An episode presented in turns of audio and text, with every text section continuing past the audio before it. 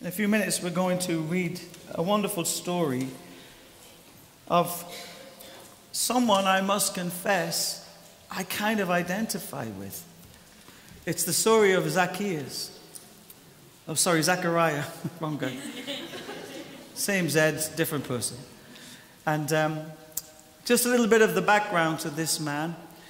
He has been faithful to God for a long, long time. He's a priest at the temple. He served as part of his role there for many, many years. And he has done his utmost best to live for God. And yet, when the angel comes to him and actually answers a prayer in his heart that perhaps he hadn't prayed out of disappointment for a long, long time, he doesn't have the initial capacity to believe.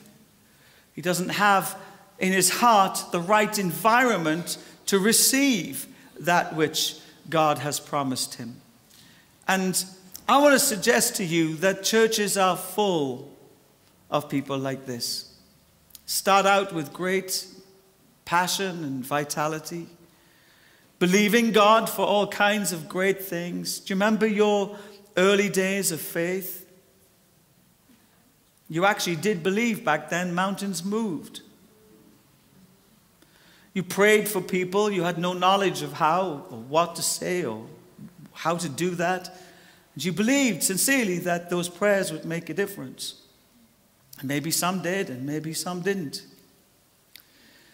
I think the church in the West is full of people like this, who, for whatever reasons, life has got the better of. And they're not living with a heart that's full or ready or available or indeed passionate anymore. And there's a reason for that. Life is hard. You see, when you're young in the faith and you come to know God, I was 24 when I became a Christian. I thought at 24 I knew everything about life. And then I got married. And I realized I knew nothing about life. And whatever anyone tells you about the joys of marriage, it's a slow death over many, many years. You die to yourself on an hourly basis. That's, that's what marriage really is. In fact, if both parties do that well, then they make loads of room and space for God to move beautifully and powerfully in their lives. I can't tell you the amount of counseling I've given people where one or the other were fighting with each other for prominence or for power. You see, there is only one Lord, only one God. And when we both yield and submit to His Lordship, we can submit to each other. And marriage becomes the sweet place that God intended it to be. But it is a slow and steady and consistent denying of self for the benefit of someone else. And you can always tell how you're doing in that when it comes to anniversaries and celebrations, because men are a little bit neglectful of dying to themselves. Sorry, guys, I'm talking on your behalf. And then out of guilt, they buy something extravagant for an anniversary, like that's going to make up for the last year of neglect. And worse still, sometimes you have to be reminded it's your anniversary. God bless you. I think you should put that into your phone and keep it as a consistent alarm that wakes you up about three days before. But it's not just marriage. You know, I think being a Christian sometimes is hard. Not only are you living this life that you can't tangibly put your hands on and say it works like this, this, and this, it's all a mystery in many senses, and we're walking with Jesus with great uncertainty at times about how to live for Him. And thank God for His Word because His Word roots everything. It reveals to us His heart, but it also opens up His plan. And so His Word is a lamp unto our feet and a light unto our path. But that does not mean, however, that we're as joyous now as we were at the beginning. It does not mean that we're so full of hope at this stage like we were at the beginning. It does not mean that we're walking with the reality of His peace right now, like we were at the beginning. The night I got saved, the presence of God came into my car, and I can honestly tell you having taken all kinds of substances over the years to try and find life, nothing, nothing touched me like the presence of God. It was my baptism into relationship with Him. God chose to allow me to experience such mercy, such grace, such love, such purity, such holiness, such goodness. And you know, that was an invitation to live in those realities. But how many of us know that living in those realities, hope, love, peace, joyfulness, that's a battle. And some days you'll be okay, and other days it'll be a struggle. But Jesus lived from that consistent place. And you know when he says in John 10:10, 10, 10, I've come that you should have life and life in all its fullness. He's talking about living in the reality that God is supreme, that God is powerful, that God is life, that God is love, that God is hope, that God is joy. And for many of us in this room, we have visited that, we've had occasions like that, we've had moments where the Spirit has moved like that, but that's not our consistent and our persistent reality. Is anybody listening to me? Can you hear that? Can you hear that truth about your heart and your life? And that obviously creates all kinds of difficulties because we're actually supposed to view the world from that place. So when you think of the fullness that's available to us in Christ, as a result of our sins being forgiven, we've been brought home to the reality of the one who was perfect in all his ways. And we're meant to live from that place. We're meant to live from the God of hope. We're meant to live out of hope into the world in which He's placed us. And if I don't have hope in my heart, here's my problem I'll see the world very differently than God sees it. I might even fall into the trap of judging it. Does that happen to you? If love isn't my abiding reality, and it's an inconsistent invitation over my life to experience that, then I won't be able to love anyone, not even myself. And that's the truth. I will try and be nice and try and be good, but it's not genuine. It doesn't come from the place and the space I was created to come from. You see, love has to be real, has to be experienced. It's more than words. It's far more than a spiritual concept. It's the reality of who God is. And if I'm living in Him and He's living in me as He wants to, I will love like Jesus loves. Have you had moments like that? They're a bit rare, though, aren't they? Tell the truth. High days and holidays, they come and they go. But God's intentionality is that you would live consistently from that place of love, that you would know that you're loved, that you're loved, and you would be able to love as He loves others. In fact, the early church, people remarked about them, not because of the buildings or meetings or anything. They said, We know that they are the disciples of Jesus and what was the way they recognized that? There was something unique, profound, and wonderful about the way that they loved each other. You see, I'll be honest with you. If you can't love people here, please don't pretend to me that you're loving people out there.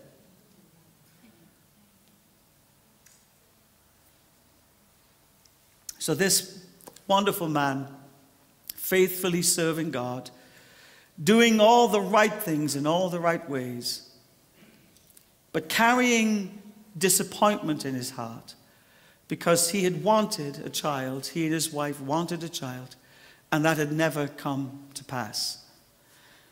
Some friends of mine, they're ministers, they had, at the time in their life when they were trying for children, they had someone breeze into a church and breeze out as quickly as they came. And this person made them stand up and they prophesied over this couple, young couple in ministry, that they would have a child. The person who was the guest speaker had no knowledge of that story or the lives.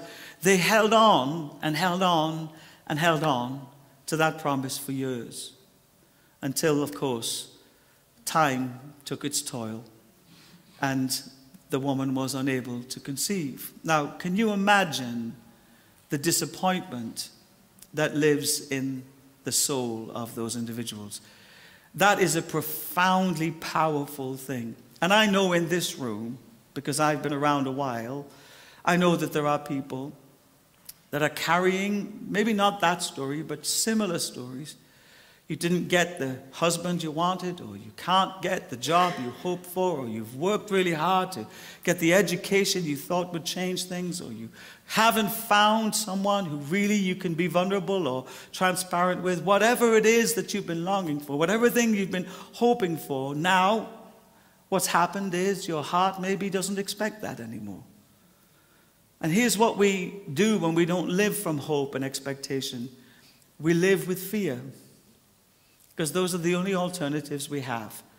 Fear, not in the sense that we're shaking, but fear in the sense that we've missed it, fear in the sense that it'll never come to pass. And so when people like me stand up and say, believe God for a miracle, believe God for a breakthrough.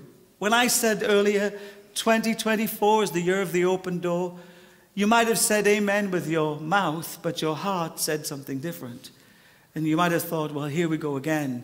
Another revival story, another breakthrough story. I don't know how much more of that I can live through Jesus. And you see, earlier on, we also had this word do not grow weary in doing good.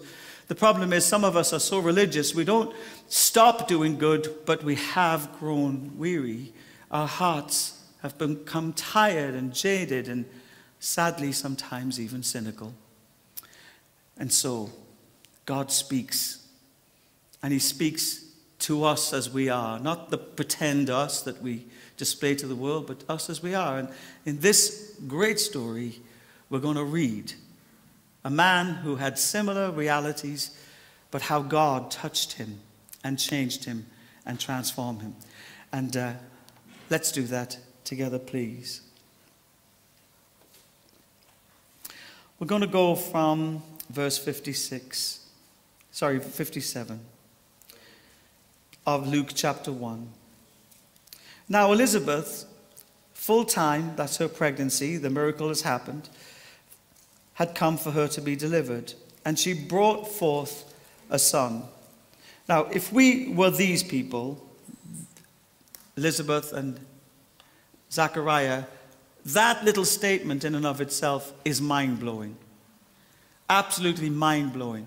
Because it's not our lives, I don't think we can identify with it. But if it was you and you had waited and waited and waited and served and served and served, and God had promised, but nothing seemed to come to pass, and then all of a sudden the angel of the Lord speaks to you, and you're guessing and you're working out and you're fathoming and you're being cynical and critical about all of that stuff, and then suddenly your wife is pregnant, and suddenly, after nine months, which is usually the term of pregnancy, this little boy is born, would you not be rejoicing? Would you not be celebrating? When her neighbors and relatives heard how the Lord had shown great mercy to her, they rejoiced. So, this is a celebration that's now starting to spill out into their community.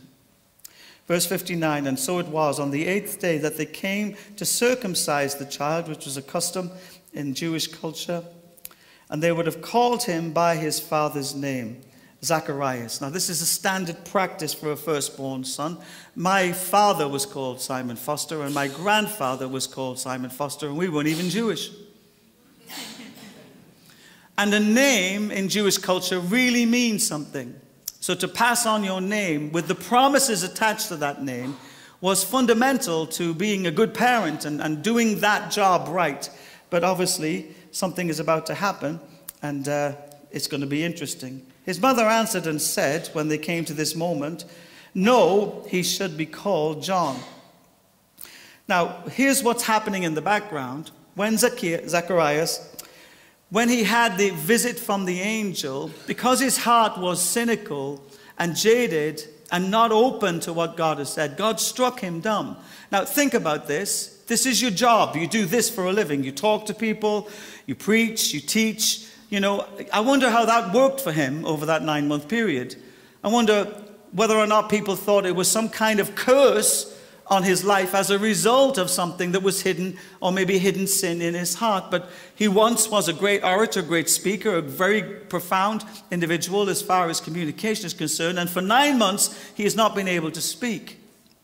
And so we pick up the story again and see some more of the wonderful things that happen here.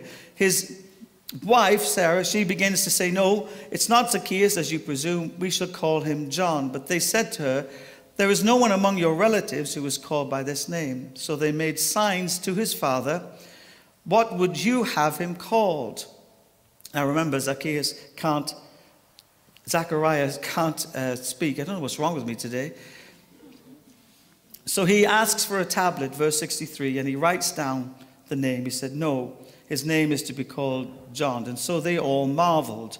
Now, you didn't marvel, but they marveled because this is so unusual in Jewish culture. To name your child something that doesn't exist in the family line is just bizarre. But I want to tell you something. The, the name John, that's a question we should be thinking. What does the name John actually mean? And the name John, this is what God has asked them to call their son, means the Lord is gracious. So, in the naming of their son, they're declaring out of the mercy and the grace and the goodness of God that has now profoundly become a reality in the midst of their disappointment, they're declaring over this child by naming him John, the Lord has been gracious to us. I want to say to somebody in this room today God is about to show you how gracious He really is. You, no matter what state your heart or life is in, or how cynical you've become, or hard of heart you've become, God is going to give you a blessing, and you're going to say, Surely the Lord is gracious. It's coming, church. It's here, in fact. And I'm believing that you will see more and more of that as we go through the text. So he wrote down, saying his name should be John, and they all marveled. Immediately, as he did this, that which had been stopped in him, which was his voice, came back, and his tongue was loosened, and he spoke, praising God. Then fear came on all who dwelt around them, and all these sayings were discussed throughout all the hill country of Judea. And all those who heard them kept them in their hearts, saying, What kind of child will this be? And the hand of the Lord was on him. A cynical man, a jaded heart, a religious practitioner, an expert in his field, found himself lacking when the God that he declared and preached about and worshipped turned up as an angel in his life to say, Now, now, now. Church, 2024 is the year of the open door. Okay? You can amen all you like with your mouth the platform and the space by which that open door becomes available and accessible is not through your tongue, it's your heart. And if you're living with disappointment and disillusionment, if you've given up hope, sadly, even if your heart has been hurt, which has turned into hardness, which has now even grown into hostility, when God speaks to you about 2024, you, like Zacharias, will not be able to receive that which the Lord has given you. You may have wanted it, you may have prayed for it, you may have believed for it for a while, but your heart is the place where the Word of God needs to fall. And if it doesn't fall into good soil, no matter how many prophecies, no matter how many declarations that people make, no matter how many visitations that you have from God, you and I need to be ready in 2024. Our hearts need to be ready to receive the blessing we have so long waited for so hoped for, prayed for, fasted for. We need to be ready. And the soil of your heart is so important as you cross from this year into the next year because it's the very place where God will begin to minister. My prayer over my life is get me ready, God, for all that you want to do. So, if 2024 is the year of the open door, and my heart has been accustomed to all that has taken place in it. And I am jaded and tired and cynical and, and whatever it is that's going on in my life. I need something. I need help. And that's exactly what he got. Touched by the Holy Spirit, it says. Touched by the Holy Spirit. Church, you don't need another counseling session. You need to be touched by the Holy Spirit touched by the Holy Spirit. He begins to worship. Touched by the Holy Spirit, vitality comes back. Touched by the Holy Spirit, hope becomes restored. Touched by the Holy Spirit, faith comes to the forefront. Touched by the Holy Spirit, he's awakened to the presence, the power, and the glory of God. Who did that? Zechariah or God? When God speaks, there are two things necessary his word and his breath. If you go back to the book of Genesis, in the beginning, all that was available in the formlessness and chaos of what existed in our world was the presence of God. It says that the Spirit hovered over the chaos, and then God spoke.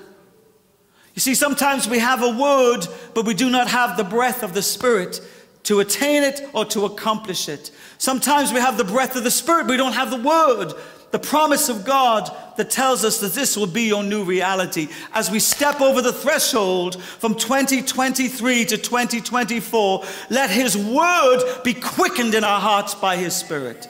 My prayer is that we'd have a fresh touch of God as we step out of this year into the next. You can't live on old blessings forever. Give us this day our daily bread. So, what you need, what I need, what we need, those of us who've been practicing this for a long time, it's not another sermon. We need to encounter the King of glory. My prayer for you this Christmas is that will be your reality. My prayer for you that somehow, in some way, God would orchestrate a moment where He can pour out His Spirit afresh upon your life. I pray that you get renewal and restoration. Oh, I'm crazy. I'm even praying that some of us will get revival, that God would breathe on us afresh, that we would become awakened to the word. Our hearts would be made ready to see all that God has done. And you see, just one touch, just tiny little touch from God, changes everything. I've noticed that. It's the way He brings transformation. I try so hard to be a good person. I know it probably doesn't look like that, but I do. I try to do what's right. I try to be as good as I can, keep my heart in check. All of that is just human effort. Now, it's not wrong to try and be better than you used to be. That's good. In fact, there should be some evidence of that in all our lives. But unless He goes, unless He breathes, unless I experience Him, unless something supernatural takes place and my heart is awakened, all I've got is what Zachariah's got a dead, jaded, cynical, unhopeful reality. You need him. You need the Spirit of God. Now, there's people in this room and they say, I got baptized in the Holy Spirit in 1974. And I'm really pleased that that happened to you. But did anyone tell you it's nearly 2024? Somebody mentioned that to you? Oh, Pastor, I spoke in tongues way back in the 80s when charismatic renewal came. Well, I'm really, really excited for you. But you know, this is the day the Lord has made. And because He is the same yesterday, today, tomorrow, and forever, why live on a memory when you can have a fresh reality of His Spirit at work in your life? Oh, I once prophesied, you know, I was out on the streets and God spoke to me and I said this to this person and they did that. And oh, I remember it well. In fact, I've got it in my Bible. I go back to it time and time again. Oh, why, why, why? When today, in the house of the Lord, you can receive something fresh something beautiful, something powerful. You can be restored, you can be renewed, you can be set free. Set free from what, Pastor? Dullness, a dead religion, going through the motions of something, routine, ritual. You can be set free from you, your misery.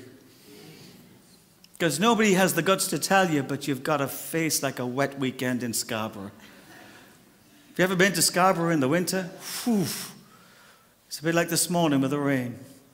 You see, It's God's intention, His kind intention, that you live in His fullness.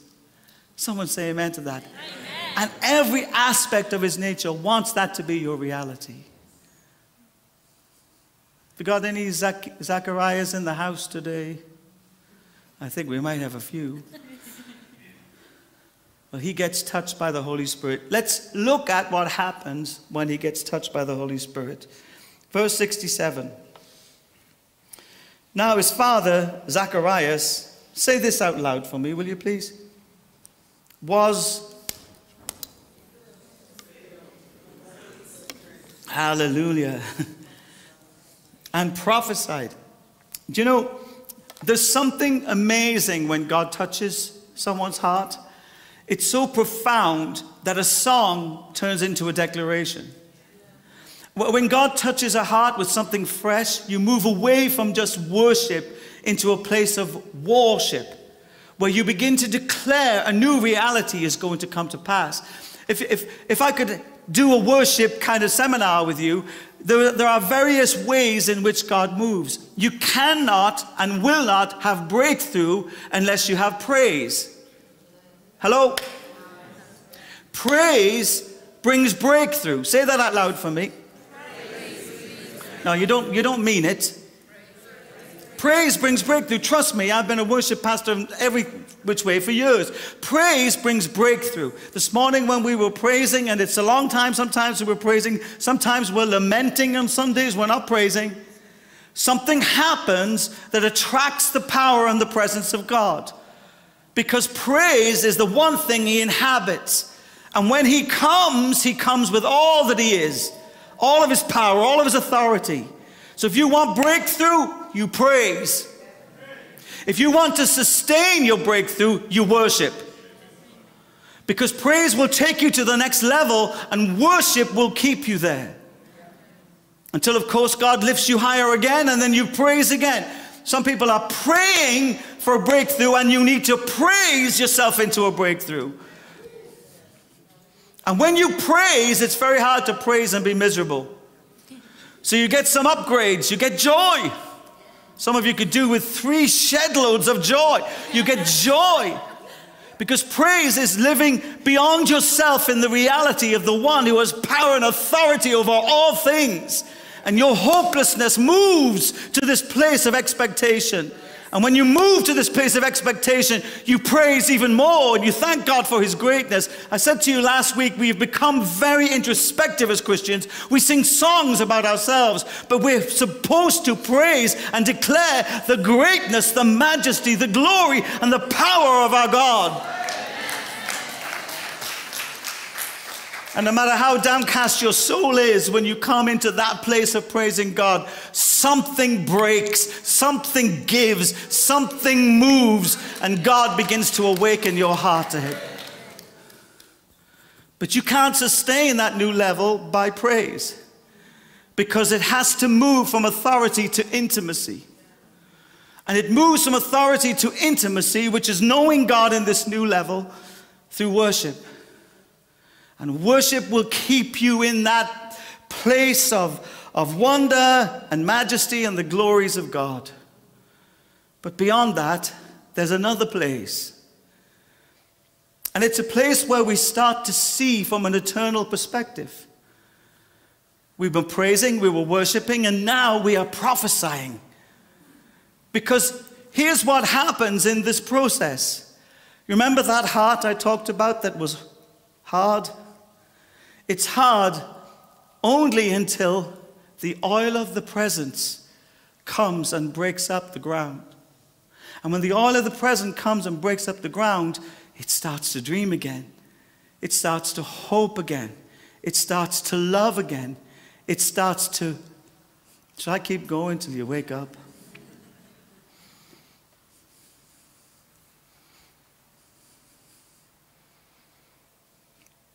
Zechariah is so like me, and I'm so like him. Didn't start out that way, but so easily it falls into that kind of rhythm familiarity, routine.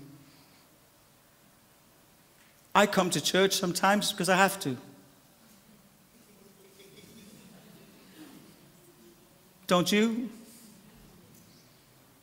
I'd love to tell you that I come every Sunday because I want to, but sometimes I come because I have to.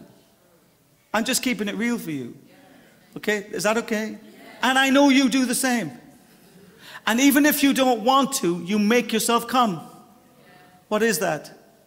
Religion. Or you can call it duty, you can call it responsibility, but it's religion. If I am attending the house of the Lord, actually, I am the house of the Lord, but if I'm coming to an environment like this and my heart is not open to what God wants to do, I will come in and I will go out and nothing will change. And that's the reality. It doesn't matter how good the preaching is, and it's been blindingly fabulous at times here. I have to say it myself because none of you say it. Okay? No matter how fantastic the worship is, I mean, they could be the most anointed people. They could cause, you know, a fig tree to wither under their anointing. But if your heart is hard, if you've become cynical and jaded, what you really need is the breath of God. You just need Him to breathe on you. You just need a touch. You just need to be reminded of some things. And the minute He touches you, come on, stay awake. The minute He touches you, something miraculous happens. Things get restored that seem like they're an ancient memory. Do you remember hope? Do you remember hope? We had so much hope, so much expectation, like that. It comes alive in your heart. Because in His presence, there is fullness of joy. Not only do you get hope, you get joy. Now, I've been in lots of meetings, and there's been times and seasons when the joy of the Lord has been so present. I went to a, a season where people used to laugh in the Holy Spirit. God bless us. Amen. I mean, people would get up to speak and they would laugh in the Holy Spirit. I remember times when people would dance. Sorry about that. We would dance under the anointing of God. In this church, people would dance unashamed, unreserved, without any consideration for those. How dare they? They would just be so full of the joy of the Lord, they would have to dance. When is the last time you had to dance? You just couldn't contain what God was doing. I'm telling you, I'm telling you, that's a symptom. That's a sign to us that we've grown so accustomed to some things and we need what? What do we need? Another sermon? What do we need? A touch from God. Do you need a touch from God, church? Yes. We need a touch from God. I remember Paul and Kate, when they first came to our church in Bristol, you know, they, he, he does stick out from the crowd, doesn't he? He's about nine foot tall. Best, first cousin of Goliath.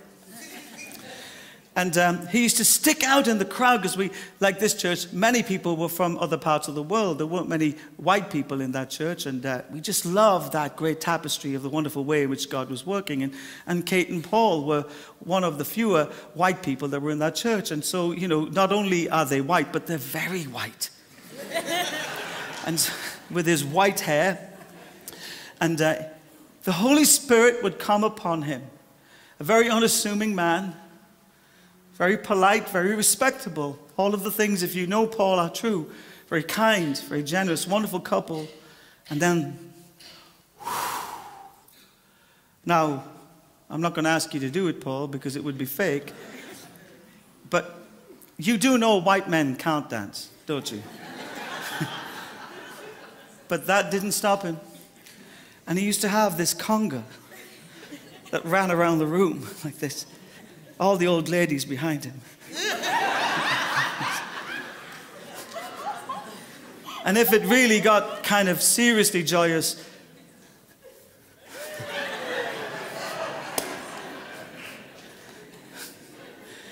when there's joy in the house of the Lord, people are free. And no sermon can do that. What does that? You need a touch from God. And there are symptoms, you know, if you look around, you can see them. I don't do that anymore. I don't act like that anymore. I'm not expectant anymore. I don't have that level of faith. I don't have that level of compassion. I'm not so hope filled like I used to be. I'm not so naive, Pastor. You were naive, you were childlike. And what caused that? He touched you. He touched you. and you began to praise, you began to worship, I guarantee you that the place beyond that is proclamation and declaration. And you know what we really need now? Is God to speak. Not the pastor, not the worship team. We need to hear him speak. There is so much we need to know, so many things we don't recognize or realize. But you see, if I think I can find this in another way, I will. But there's only one way that I know, and I think it's clear from this. There's only one way that God seems to move like this, and that is He breathes new life. Filled with the Holy Spirit, He began to prophesy. Oh God, fill us with your Holy Spirit. And look what He prophesies. Verse 68.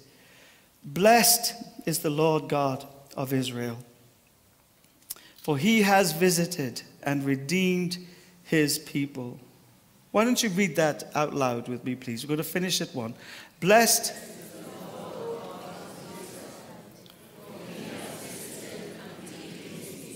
Now remember, not too long before this, he would have said the words, but he would not have known them in his heart. And so, filled with the Spirit, he begins to speak and declare. And he speaks a blessing over God. See, real praise, real proclamation is simply that I've come here to bless the Lord. And in our consumer world, where we all think we need to get something out of something, we don't come with that clarity. Praise is not about you. Praise is about the King of glory. And without the breath of God on your life, you will make it all about you. You need to be touched by the Holy Spirit because the Holy Spirit will cause your life to explode when you start to contemplate and consider how great God is. And he uses some phraseology here that speaks of the faithfulness of God. Blessed is the Lord God of Israel. In other words, I have now woken up to this great truth that God, all through the generations, has been faithful. I have now come to realize that I'd forgotten or forsaken this wonderful truth that my God is for me, my God is with me. I am giving him praise because everlasting to everlasting he has remained consistent in his love and his affection for me and his people and he, his soul rises up in a moment. Oh God, let our souls rise up in a moment when the Spirit touches us.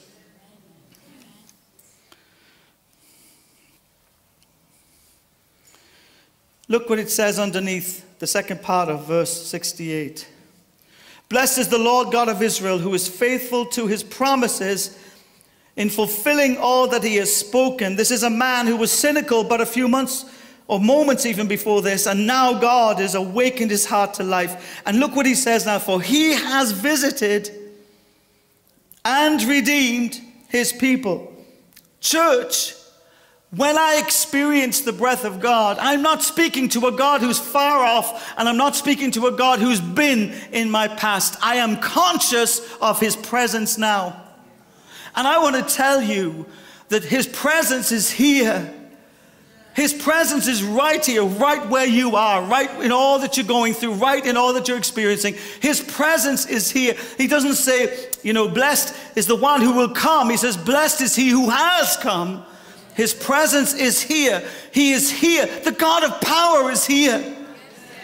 The God of love is here. The God of mercy is here. The God of glory is here. He's here. He's here for you. He's come for you. The God who works miracles is here. The God of the breakthrough is here. The God who repairs the years the locusts have eaten is right here, Nikki. He's right here with us as we gather in His name, right in the middle of us, He's dwelling. He is right here. The God of the impossible has made Himself available to you and to me, and He's here. He's here with you. He's not just here with you, He's here for you. Look what it says here. For He has visited Look what he does when he visits and redeemed his people. So he is come with intent. And what is that intent? To redeem. Now, that sounds like a fancy theological word, but let me tell you what kinds of things I think God wants to redeem for you peace. Do you remember those times in days gone by when the circumstances of your life were far worse, you had far less than you have now, but you just had this overwhelming sense He's here. Do you remember those times? I've st- stood in many moments when my life wasn't all that it could have been. No security in anything, all taken away, all gone. I lost most of it myself. No money to pay the bills, no understanding about how I got where I got. But you know what? In spite of the critics around me, I had peace. I had peace that surpassed all understanding. It was illogical. Are you not worried? No. I met with someone on Friday, he's an old friend of mine. He said to me, You don't seem to worry much about things. I said, No, I'm not a worrier, really. And he was talking about finances. And he said, You know, I, I just wonder how, how, how anyone could live without being concerned about finances. I said, Well, I think Jesus probably is the only answer to that. When you have Jesus rightfully where he wants to be, his lordship, his governance, his authority dwelling over your heart and life, doesn't matter whether you have much or little because you've got contentment. And that, that contentment is a necessary prerequisite to you experiencing the open door fully in 2024. He is here and He's come to redeem. Have you lost your peace? Have you lost your peace? Is your peace a distant memory, a fable, or a fairy tale from years gone by? Well, today the Prince of Peace is here and He's made Himself available to flood your soul with light and peace. Someone say amen to that. If you came in without that reality, you don't have to go home without it because He is here. He has come amongst us. He is here. The God of Israel, the God of CLC is here, and He's come to redeem your peace. He's also come to redeem your joy, your miseries. Now, you know, joy is a strange thing. We don't talk about it much in church because we don't really understand what joy does. But joy has a supernatural capacity to cause you to be untouchable by the enemy. It's like a spiritual Teflon. Is anybody old enough to remember Teflon? Non-stick. You know those pans you put things in and they don't stick? I think that's a lie because they always stuck whenever I cook things on them a little bit of oil and they don't stick. Do you know you can create a shield over your life through joy? Joy is unpenetrable by the enemy because he cannot stand that you are rejoicing in the goodness of God. the interesting thing where joy is concerned is it's the first announcement that the angels give to the shepherds. Joy and mega joy why do we need joy? Because God is joyous. And without knowing Him in that way and experiencing Him that way, I will view the world differently. I will not see things clearly. Joy reconditions my sight to see the goodness of God and the hope He has for people. Joy causes my mind to come into alignment with the truth that I declare because joy awakens me to that truth and it keeps me. The joy of the Lord is my strength. In other words, it has a supernatural capacity. What did He come to redeem? What is He here to redeem? What does He come here today to redeem? Joy. In all the busyness, I know you're crazy busy in all the doing and all the parties and everything, we do not want to miss the invitation to experience His joy. Amen? Amen. You can have joy that's unstoppable. You can have joy that's unquenchable. You can have a stronghold of joy in your heart that no matter what the world throws at you, your simple response was, Hallelujah! Jesus is Lord of my life. Glory to God.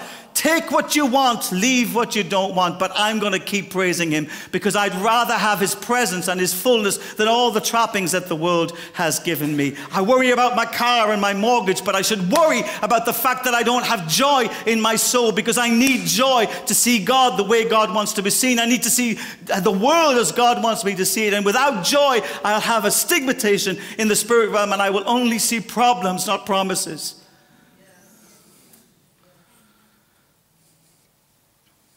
What about hope? The Bible says that we have a hope that is steadfast and sure. If it's steadfast, why isn't your hope steadfast? If it's sure and certain, why isn't your hope certain? He's come to redeem your joy, your peace, your hope, your love. He's here right now to take the ground of your heart back that's been given over to anxiety and worrying, judgments and fears. And He's come to redeem. He wants you back. He wants all of you. All of you. He's put up with some of you for a long time. And you know what? You can have all of Him.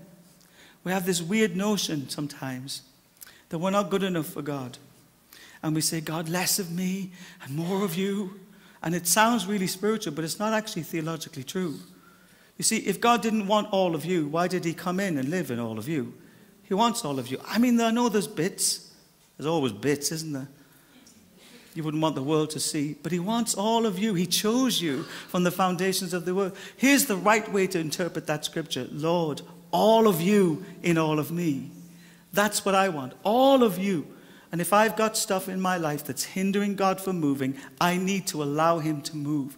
Because unless He does that, I'll just sit in the seat and go through the motions, sing the songs, mouthing them,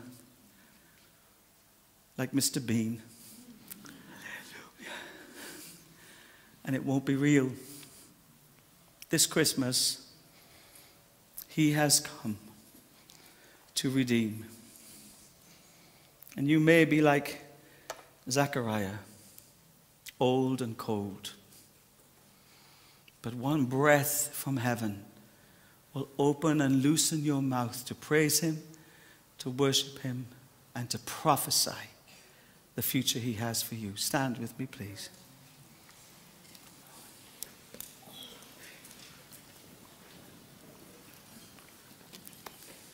I don't have fancy words, God, and I can't persuade you to do anything, so I won't pretend I can. There's no magic sentence or profound thing that will come out of my lips, but I do know this. It's so easy for me not to realize that I've turned into a Zechariah. In fact, I'm usually the last person to know because people wouldn't say those things.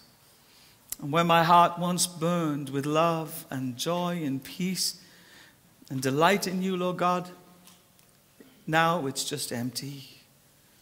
Life has taken its toil. Dreams haven't come to pass, promises yet to be fulfilled.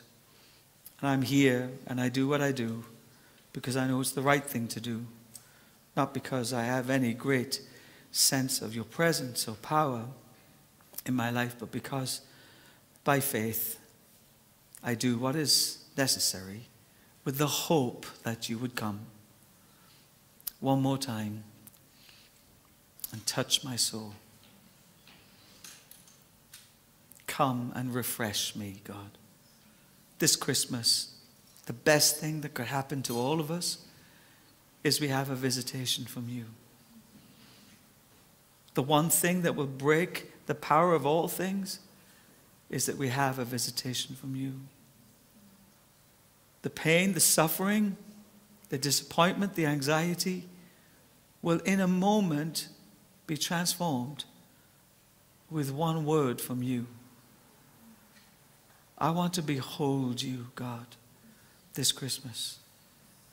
And not just because it's Christmas, because you're not just for Christmas, Jesus, you're for life. And I want to behold you, God, and keep beholding you until your dream for my life, which is fullness, pressed down, shaken up, and overflowing, peace like a river, joy like a fountain, love everlasting will become my reality, not just the words I speak or the songs I sing, but my life, my life. And so, here I am, God, with all my Zechariah problems. And here you are, God, with all the blessings and the beauty and the majesty that any human heart could ever experience. And all that you want from me is to admit my need for you, to recognize that my heart needs a fresh touch from heaven. And so come, Holy Spirit. Thank you, Lord. Thank you, Lord. Breath of heaven, breathe on me, I pray. Restore, renew, reestablish for yourself a place where you can abide here on earth, my body, the temple of the Holy Spirit. And I choose as I leave 2023, and it's not been the easiest of years for many people. I choose to let go because I know that if I carry those things into the future, they will continue to play havoc with my experience of you. And Lord, I don't want that to be the case. You know, I said earlier, church, that 2024 is the year of the open door.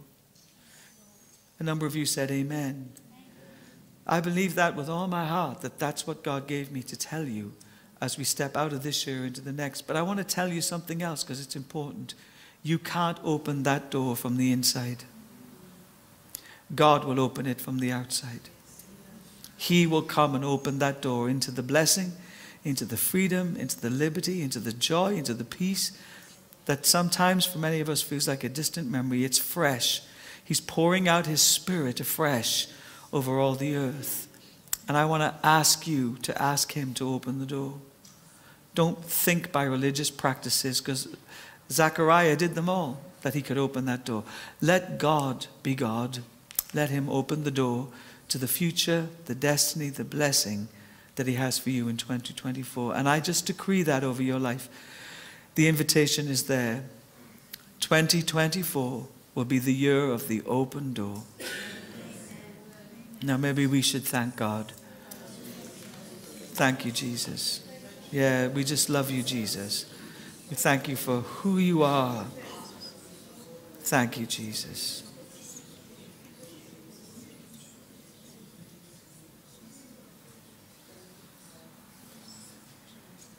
And Lord, as we leave here, and we do leave here, with all the busyness of this Christmas time and all the things going on in our hearts, all the weights we carry, all the responsibilities we have, all the things that need attention, I pray, Lord, that you, the bread of heaven, will come down and we will taste and see that the Lord is good.